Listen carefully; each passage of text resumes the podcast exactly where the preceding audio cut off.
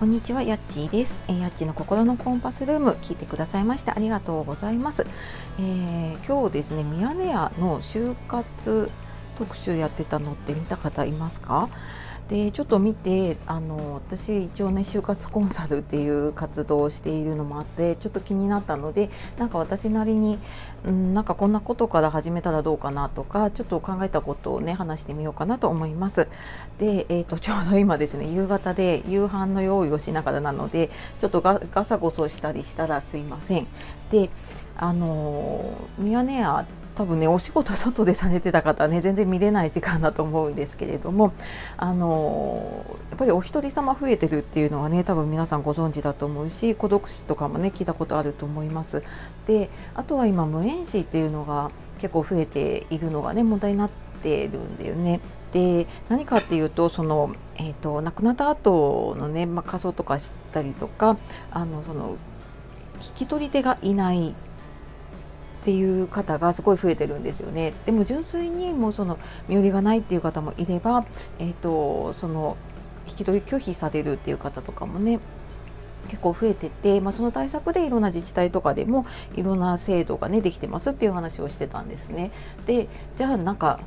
えーと、じゃあ結局何したらいいの？ってなっちゃうと思うんだけれどもあの私よくエンディングノートをねまず書きましょうっていう話を普段はしているんだけれども、まあ、その前にちょっと一つやってほしいことがあってまずあの自分に何かあった時にね誰にあの託すかっていうのをまず決めようっていうのを言っています。であのまあ、家族がいてねその家族に頼めるのかもしくはあの全くその頼れる家族がいなかったりとかね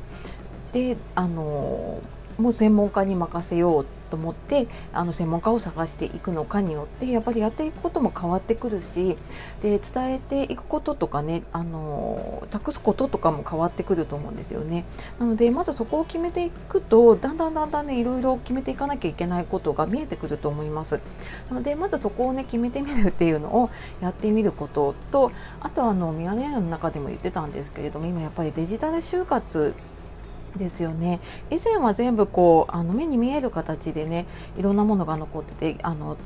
銀行のね通帳があったりとか連絡先とかもこうアドレス帳とか住所録みたいなのがあったんだけど今そういうの全部スマホとかけあの携帯一緒だな、えっとパソコンとかに入ってたりとかしててでそれもパスワードかかってるともう開けなかったりしてでそれ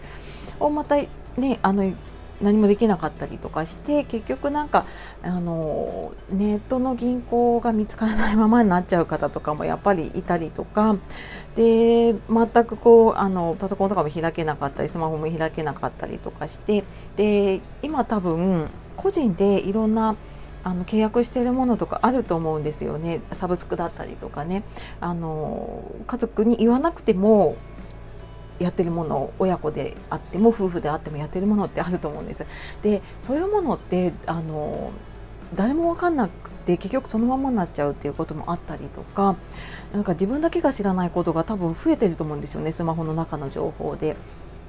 なのでちょっとまあそういう情報を整理しておいたりとか、まあ、もちろん身の回りのものねあの余計なものを増やさないっていうのはもちろんなんだけれどもあのなんていうのかな余計な情報を残さないというかうーんそうだな例えば私ブログやってたりとかするとねそのブログのサーバーの契約とかも知らないだろうしあのいろんなものが、えーと、残ったまんまになっちゃうんでねアカウントとかも残ったまんまになっちゃうしっていうことで。なのでまずその誰に託すかっていうこととあとあのそういうものを分かるように、えーと、整理をしておく。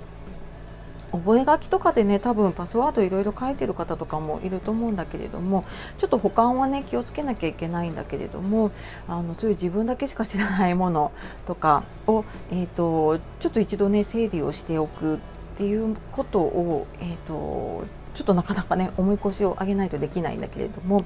うん、やってみることがまずなんかできることかなと思います。はいというわけで、えー、今日はですねミヤネ屋の就活の